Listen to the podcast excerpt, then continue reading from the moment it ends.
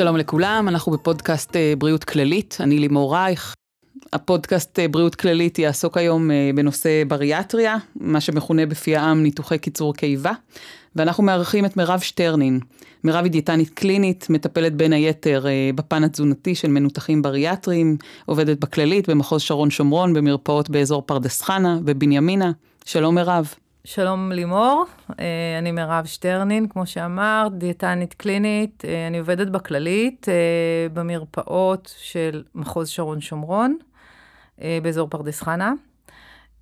בנוסף, בשנים הרבות שאני דיאטנית, מעל 20 שנה, אני עובדת בכלים שונים.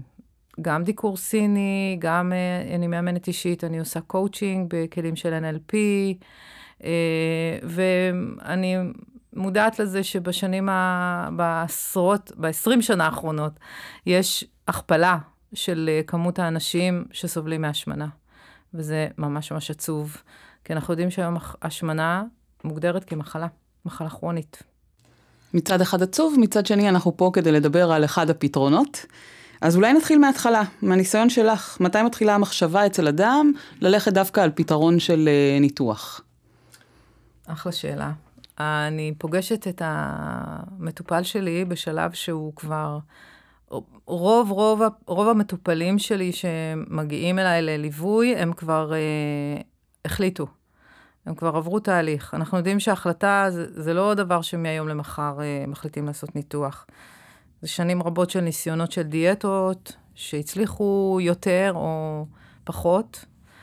אנחנו יודעים גם שרוב רוב הדיאטות, אה, לצערנו, נכשלות, ורק חמישה או עשרה אחוז מהדיאטות אה, מצליחות לאורך שנים רבות. וואו. כן, נתון אה, עצוב. וזה בעצם גם מוביל אותי בשנים האלה להיות מאוד סקרנית לגבי הניתוחים האלה. וככל שעושים יותר ניתוחים, אנחנו רואים שאחוז ההצלחה הוא הרבה הרבה יותר גבוה. אה, מאשר דיאטות אה, רגילות. אנחנו רואים אה, בניתוחי, אה, אני כבר ככה אגע קצת ככה בסוגים של ניתוחים, mm-hmm. בניתוח שרוול אה, יש ירידה יפה של עד 50 אחוז מעודף משקל, ובניתוחים האחרים יש אפילו, זה מגיע ל-70, 80, 90 אחוז ירידה מהעודף משקל. אז רגע, נגעת בעצם בסוג ניתוח אחד, שרוול, מה זה אומר? קודם כל יש חמישה או שישה ניתוחים. אז הניתוח הראשון ש... שבעצם התחילו איתו בשנים האחרונות. לפני זה היו ניסיונות בשנות ה-70 ובשנות ה-80 של כל מיני סוגים של מעקפים, של מעקפי קיבה, כדי בעצם אה, לצמצם את כמות האוכל אה, שאנחנו אוכלים. אבל אני מדברת על הניתוחים של העשורים האחרונים, שזה ניתוח טבעת מתכווננת. Mm-hmm. אה, שבעצם אה, הקטינה את האפשרות של אוכל להיכנס לקיבה. יכלו לצמצם אותה, יכולים עדיין, עושים אותה, לצמצם את, כמו, את גודל האוכל והכמות שנכנסת, או להגדיל, בהתאם למטופל. זאת אומרת שאנחנו מדברים על איזושהי התערבות כירורגית שמכניסים טבעת שמצרה את הכניסה של האוכל לקיבה, סליחה, שמייצרה את הכניסה לקיבה, וכך אה, כמות האוכל נכון, נשלטת, שזה נכון, סוג אחד. נכון. אני, אני, כשאת אומרת התערבות כירורגית, אז אני רוצה להגיד שהבדל מאוד משמעותי ב, בניתוחים של השנים האחרונות, זה שעושים את זה בעזרת לפרסקופיה ולא פתיחת בטן. אוקיי, שמה זה אומר? זה מאוד מקטין את הסיכונים ואת ההחלמה המהירה יותר של המטופל אחרי הניתוח. זה אומר שלא פותחים את הבטן כולה, אלא עושים מספר חורים, ובעצם המנתח נכנס עם איזושהי מצלמה זהירה, וכך הוא יכול אה, לחתוך איפה שצריך לחתוך. בדיוק. וזה בדיוק. בכל הניתוחים? כן, עושים את זה בכל הניתוחים, וזה הישג אה, מאוד גדול. אוקיי, אז נגענו בטבעת. אז הניתוח הראשון, נכון. הניתוח השני הוא השרוול, למעשה גם הוא עוסק באותו עיקרון של להקטין את הנפח של הקיבה ואת כמות האוכל שנאכלת.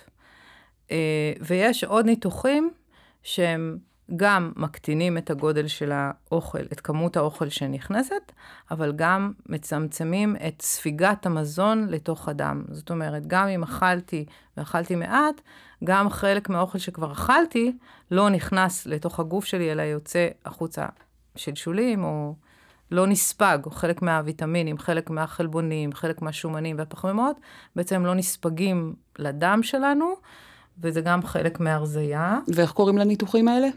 מעקף קיבה, mm-hmm. מיני מעקף ומעקף תריסריון.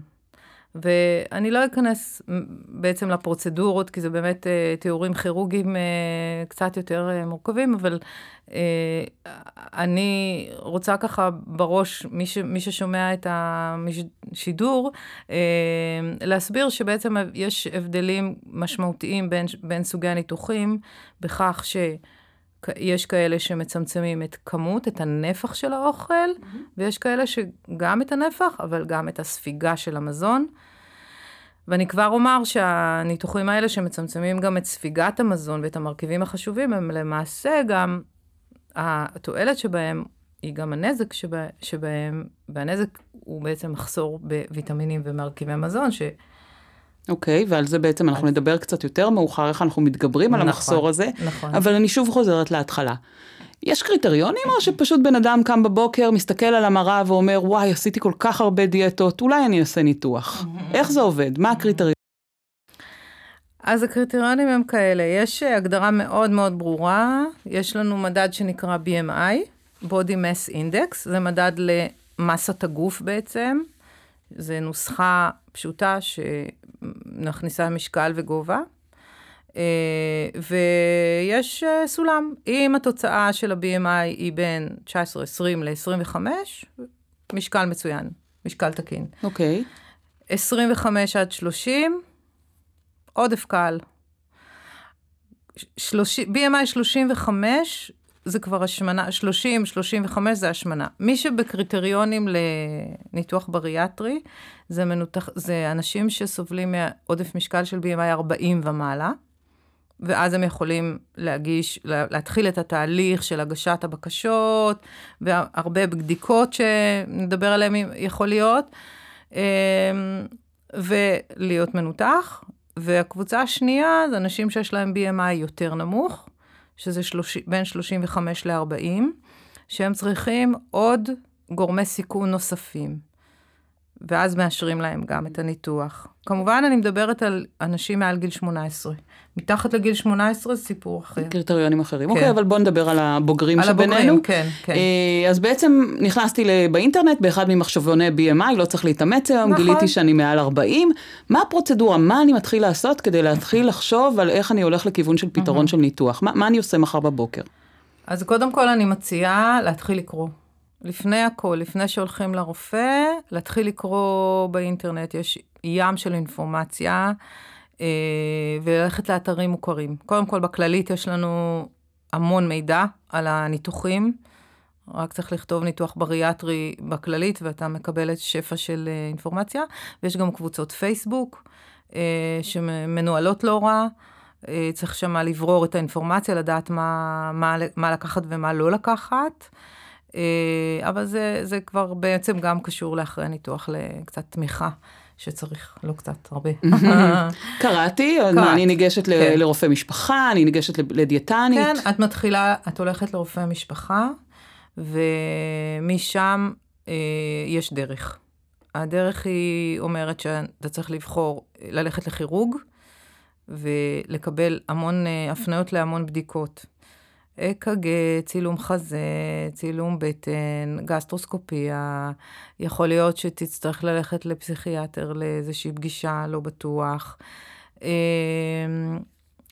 אולי שכחתי משהו, זאת אבל... זאת אומרת, המערכת מסתכלת על כל הכיוונים כן. לפני הניתוח, בודקת את כל התחומים, כולל, ה... כולל התחום הנפשי. אה, בדיוק. לפני שבעצם אנחנו מגיעים לשלב הזה של אה, ניתוח. נכון, נכון. אה, אבל, רגע, משהו חשוב שאני רוצה להוסיף. זה שממש ממש בהתחלה, ממש חשוב לבוא לדיאטנית. בשביל זה אני פה גם. כי התהליך הוא ליווי של דרך לקראת הניתוח. זה דורש הכנה, ממש ממש הכנה תזונתית והכנה רגשית והתנהגותית, וזה ללמוד משהו חדש. זאת אומרת, מאוד מאוד חשוב בכל התהליך ההתחלתי, חוץ מלהגיע לרופא המשפחה ולהגיע לכירורג, שהוא בעצם המנתח, להגיע כמובן גם לפגישות עם דיאטנית. כן, ואני מציעה לעשות את זה ממש ממש בהתחלה, לפני הבדיקות ולפני, כי, כי יש זמן תורים וכל זה. אה, מכיוון שכדי לקבל את האישור הסופי לניתוח, צריך להגיש את כל הטפסים לוועדה בריאטרית. ועדה ברי... בריאטרית דורשת שישה מפגשים עם דיאטנית כחלק מתהליך ההכנה. היא לוקחת את כל כל התוצאות של הבדיקות, ומקבלת מכתב סיכום מהדיאטנית שליוותה את אותו מועמד לניתוח, ואז מחליטים אם לאשר או לא לאשר את הניתוח. הדיאטנית חייבת להיות דיאטנית אה, מומחית בר, בריאטריה, או שזה כן. יכולה להיות כל דיאטנית אה, אה, היום, בקהילה? היום, היום כל דיאטנית בקהילה, אצלנו במחוז, בשרון שומרון של הכללית, אה, היא מיומנת ללוות ניתוח, אה, את המועמד לניתוח.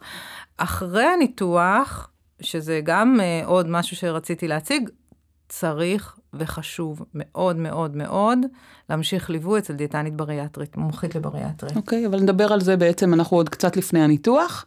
אה, אני יודעת שזה ניתוח שבעצם הרבה חוששים מהסיכונים שלו, אני לא יודעת אם בצדק או לא בצדק. אה, אנחנו לא ניכנס לכל הסיכונים הכירורגיים, כי אנחנו בעצם מארחים אותך שאת מלווה בפן התזונתי, אה, אבל יש סיכונים בניתוח? כן, בוודאי, בוודאי. אז קודם כל, אה, יש סיכונים של הטווח הקצר וסיכונים של הטווח הארוך. טוב, צריך לדעת את זה. אוקיי. Okay. אז יש סיכונים של, של ניתוח כמו בכל ניתוח, שהם ידועים לאנשים ואומרים להם את זה, אומרים להם את כל, כל הסיכונים, ויש סיכונים ספציפיים לניתוח, לניתוחים הספציפיים, לכל ניתוח ושלו. למשל, אחד הסיכונים זה דלף, דליפה ודימום מאזור של החיתוך או החיבור אה, שעושים mm-hmm. לקיבה. יש uh, עוד סיכונים uh, באחוזים קטנים, ו- ויש על זה גם כן uh, פרסומים, אבל בעצם פגיעה באיברים uh, סמוכים או חסימות מעיים. כל, כל, הדבר, כל הסיכונים האלה הם באמת באחוזים יחסית קטנים, אבל טוב, חשוב לדעת אותם. Okay. אוקיי. יש משהו בהכנה שרציתי להגיד ל, ל, להקטנת הסיכונים ולהגדלת הסיכויי ההצלחה ל, לירידה במשקל, זה ההכנה הדיאטנית הטובה, ההכנה של דיאטנית. מכיוון שיש אה, אה, מחקרים שמראים שאם אתה מגיע לניתוח אחרי ירידה במשקל, אתה תצליח אחר כך יותר. זאת אומרת שאני עוד לפני שהגעתי לניתוח, אני עוד צריכה להכין את הגוף שלי ולעשות איזושהי דיאטה לקראת הניתוח? כן, בדיוק. זאת אומרת, אני לא יכולה לצאת עכשיו לחגיגות ולהגיד, יש, מחר לא, אני הולכת לניתוח, לא. אז כדאי עכשיו לעשות את נכון. הסעודה האחרונה, אלא צריך להתכונן. בדיוק, בדיוק. ובמיוחד יש גם אה, עבודות שמראות שכשעושים דיאטה שהיא דלת פחמימות וסוכרים, ממש חריפה, דלה דלה, שלושה שבועות לפני הניתוח, זה מקטין את הסיכונים לדמם, אה, למשל בניתוח עצמו, לדימום מהכבד, הכבד נהיה קצת יותר קטן, פחות שומני, ו... ובעצם זה מקל על ה... מקטין סיכונים. יפה. כן, כן. אמ, אוקיי, עברתי, קראתי את הסיכונים, חתמתי על הכל, נכנסתי בדעה צלולה לניתוח. אני אחרי הניתוח, התעוררתי. איך אני ממשיכה מכאן? מה קורה בימים הראשונים? קודם כל מזל. בחודשים הראשונים.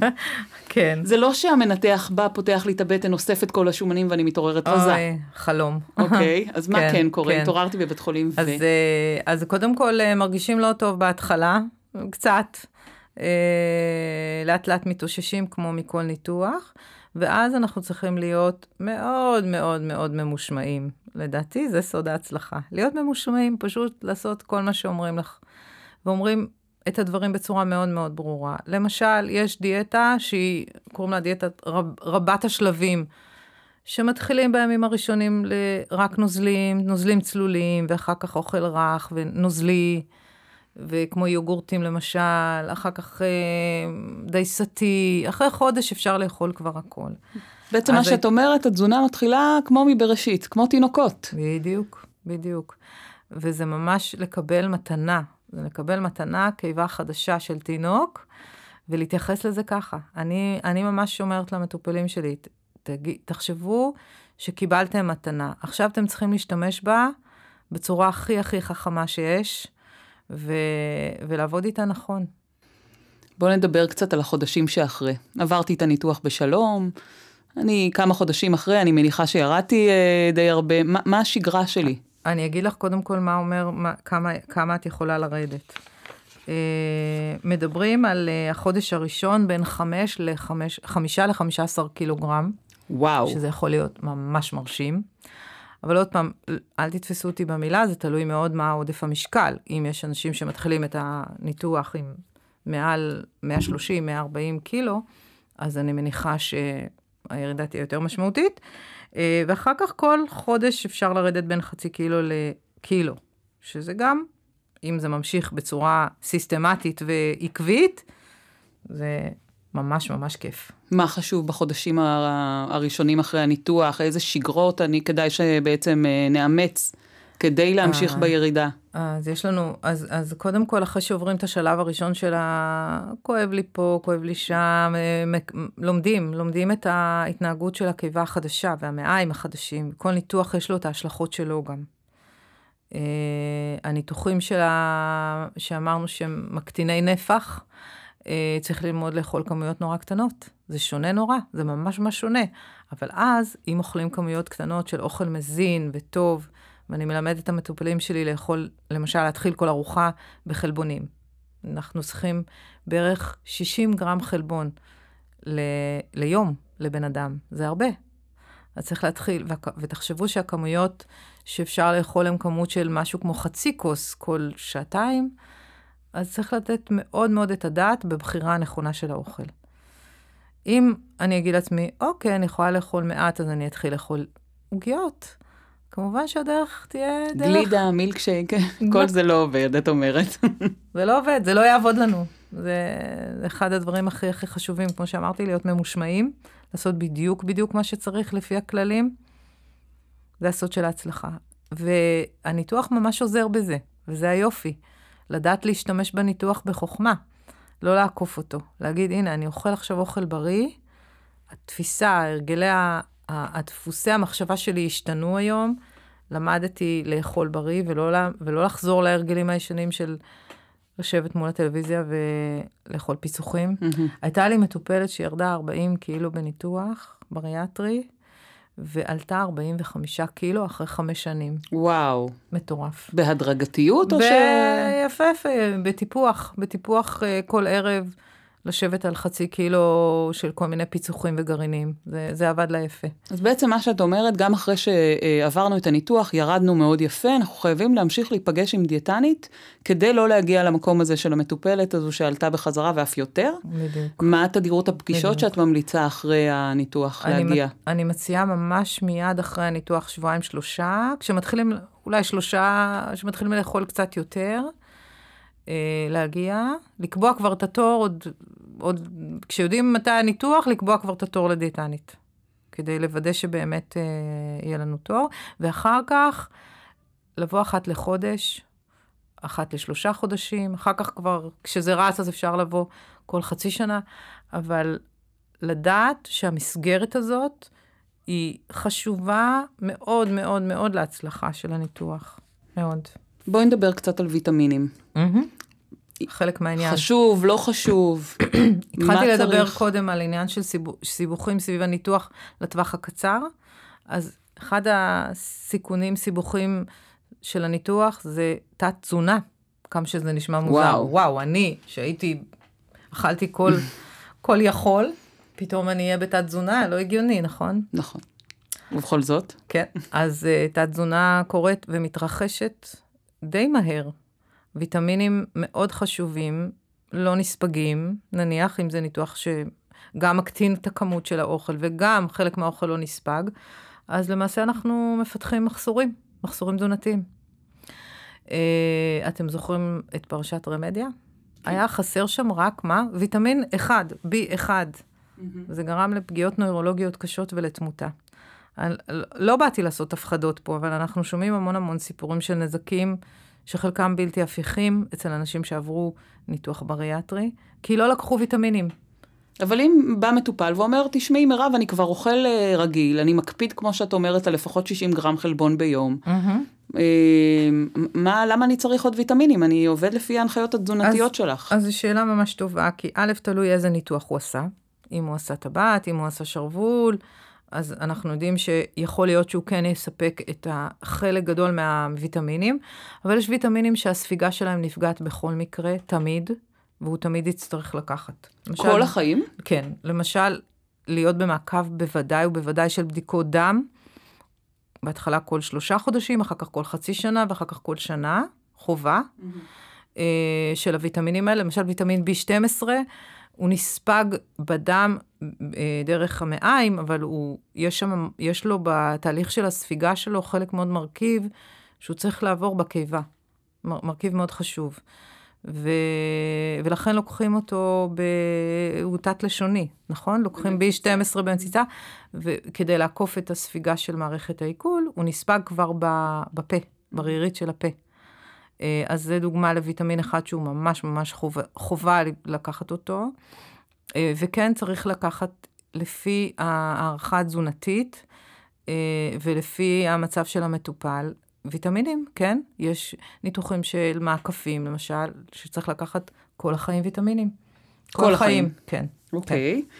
את יכולה להגיד מה קורה אם לא? זאת אומרת, אמרנו את פרשת רמדיה, אבל יש מקרים שמה קורה אם לא מקפידים? זה יכול להגיע למצב, לא יודעת, של שיתוק או של בוודאי, דברים כאלו? בוודאי, זה יכול להגיע לפגיעה, ב...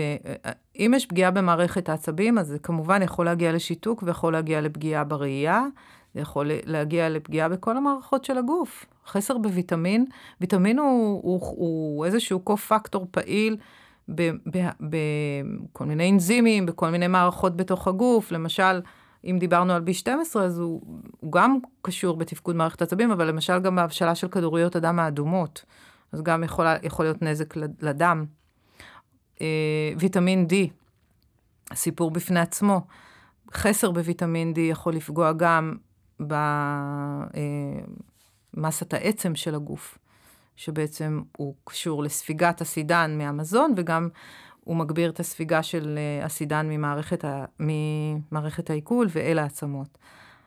אה, זה מאוד מורכב, זה לא פשוט. אבל בעצם את אומרת גם פה, אה, גם אחרי הניתוח להיות ממושמעים, גם כמה חודשים וכמה שנים אחרי הניתוח החיים. ולכל החיים, להיות החיים. ממושמעים. ברגע שיש לנו מגבלה של קליטה של המזון, זה מה שמייצרים בעצם, מייצרים מגבלת הכנסה של האוכל. אנחנו כבר לא יכולים לאכול כמו פעם, המערכת שלנו לא מתפקדת כמו שהיא תפקדה פעם. זה חדש.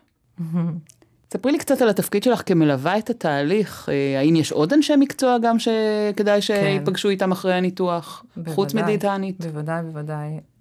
אני הרבה פעמים שואלת את עצמי שכדיאטנית אני צריכה להבין גם ברפואה וגם בפן הרגשי וגם כמובן בראש ובראשונה פן התזונתי, אבל אני לא לבד. המערכת היא, היא גדולה ויש לנו עובדות סוציאליות בכללית שגם תומכות בתהליך, אה, פיזיותרפיסטים.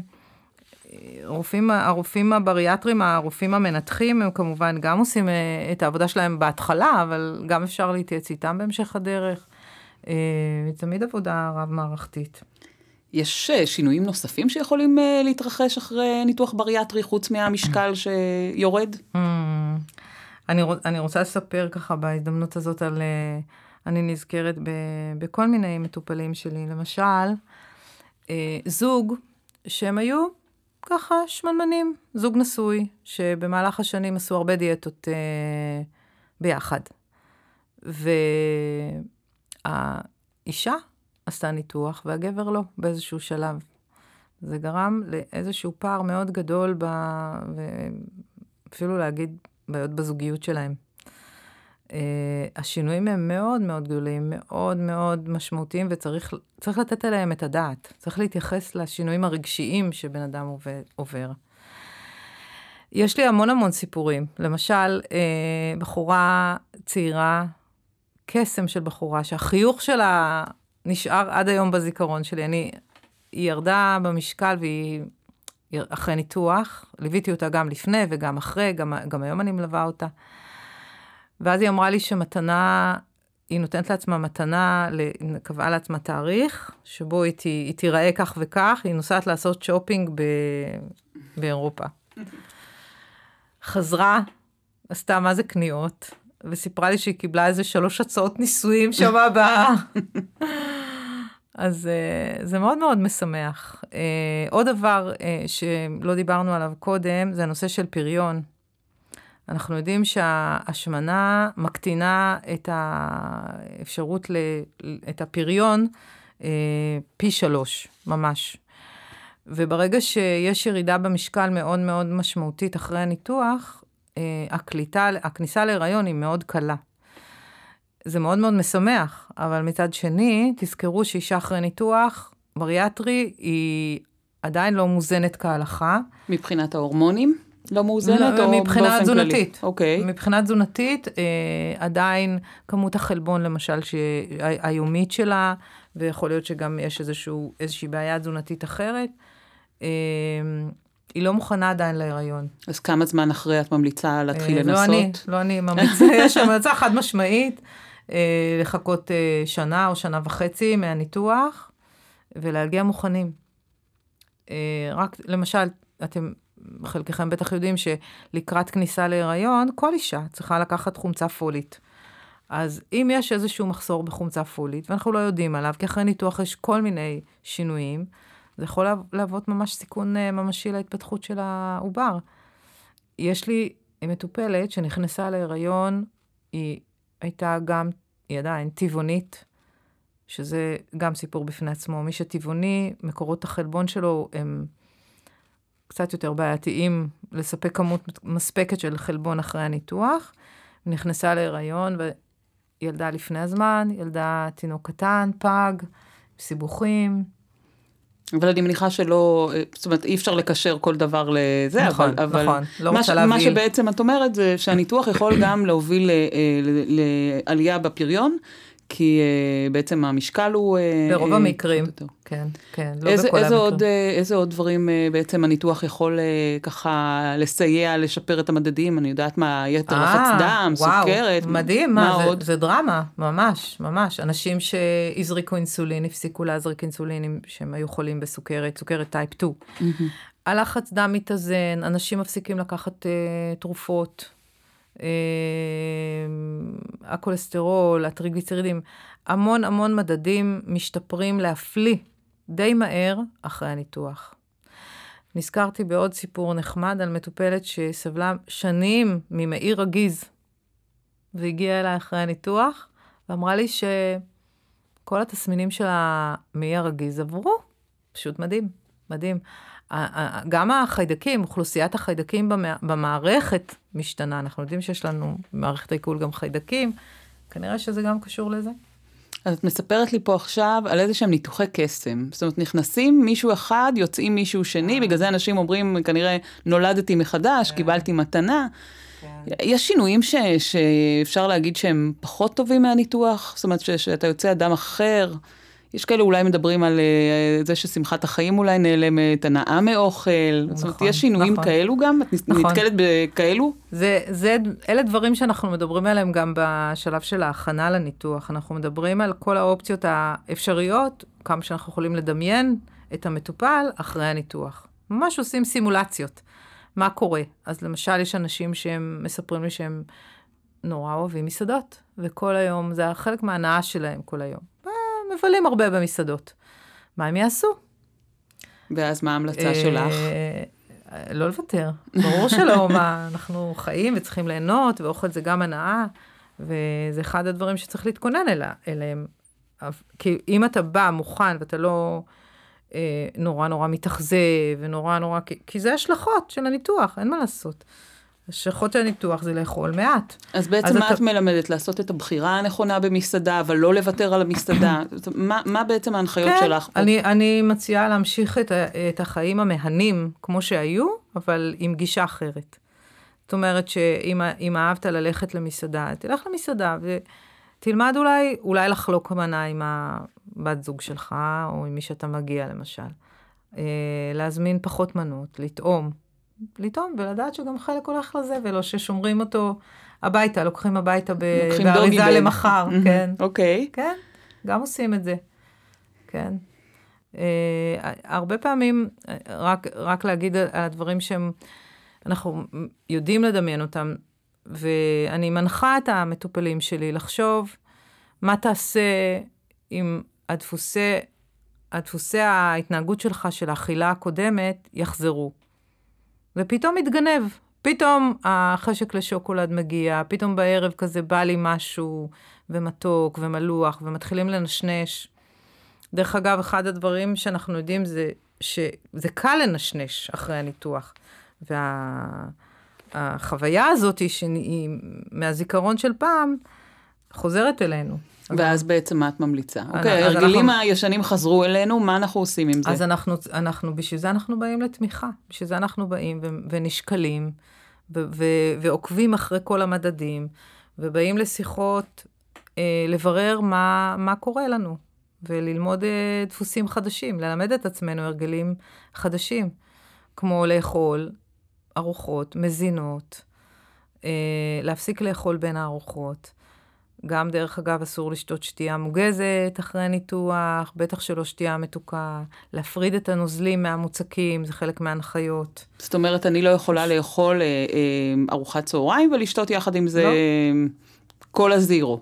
לא, גם לא כל הזירו. וגם גם, לא מים, את אומרת, שצריך לא? להפריד. אז נכון. כמה זמן לפני וכמה זמן אחרי אני צריכה? אה, לקחת, כן, לקחת איזה רבע שעה, עשרים דקות לפני וחצי שעה אחרי.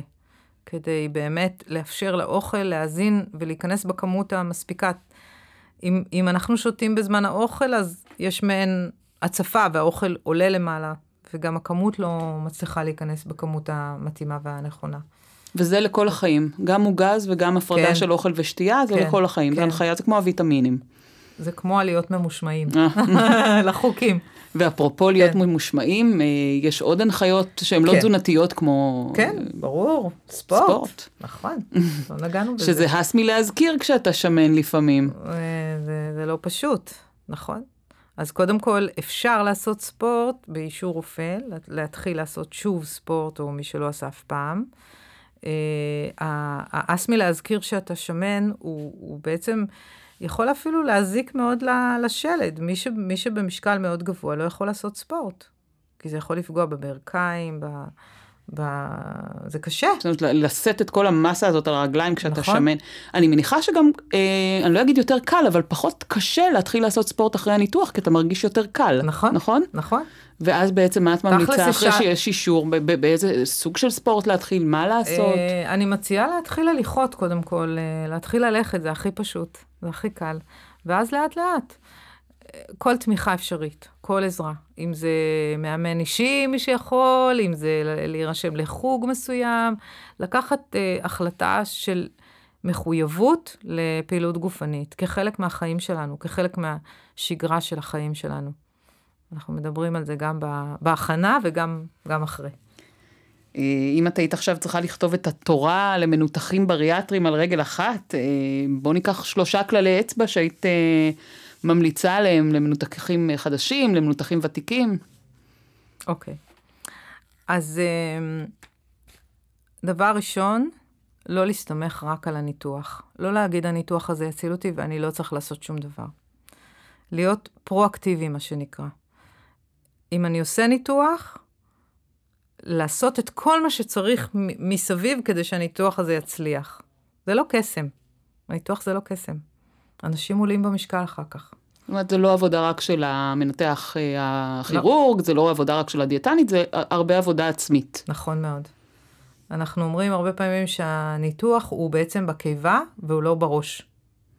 שזה החיסרון שלו, אני מניחה נכון. שאם זה היה בראש, זה כולנו כן. היינו כן. מסודרים כן. ורזים לנצח. נכון, נכון. אז הכל למ, בעצמנו. למרות שיש הרבה מטופלים גם שאומרים שהם uh, מרגישים תחושות שובע, וזה לא סתם. מרגישים תחושות שובע אמיתיות, כי גם יש שינויים בהפרשות ההורמונליות אחרי הניתוח. זה לא רק ה... זאת אומרת, הגוף מסייע לנו ל... גם, לרדת כן, במשקל. כן, תקשיבו לו, תקשיבו, תקשיבו. הוא מאותת לנו. למה בחר דווקא להתמקצע בתחום הבריאטריה? Mm. כבר בהתחלה אמרתי, בתחילת השיחה שלנו, שאני המון המון שנים דיאטנית, ופגשתי הרבה אנשים שעשו דיאטות. עזרתי לאנשים ל- לרדת עשרות קילוגרמים, אולי מאות, האמת, אולי יותר. ומחפשים פתרונות יותר, יותר אה, משמעותיים, לא, לא אגיד את המילה משמעותיים. אה, מחפשים פתרונות, עוד פתרונות, וזה סקרן אותי מאוד, ההצלחות של הניתוחים האלה. אני לא אומרת שזה מתאים לכולם. אבל זה עוד, עוד כלי שיש בידיים שלנו להשתמש בו ו... ולעשות uh, את הירידה במשקל יותר קלה. יש עוד אופציות, דרך אגב, ל... יש היום גם תרופות שעוזרות, גם זריקות שעוזרות לירידה במשקל. יש גם בלון קיבה, שאני דרך אגב מלווה גם אנשים שעברו השתלת בלון אה, קיבה. מה זה אומר? זה לא ניתוח? לא, זה, עושים את זה בצורת אה, גסטרוסקופיה. מכניסים בלון, ממלאים אותו באיזשהו נוזל. אה, מכניסים בלון לאן? לתוך הקיבה? לתוך הקיבה, כן, הוא תופס מקום. וואו. ממלא. זה לא, לא חותכים שם כלום, ואחרי שנה צריכים להוציא את, הניתו, את הבלון הזה. הוא, הוא לא יכול להיות יותר משנה.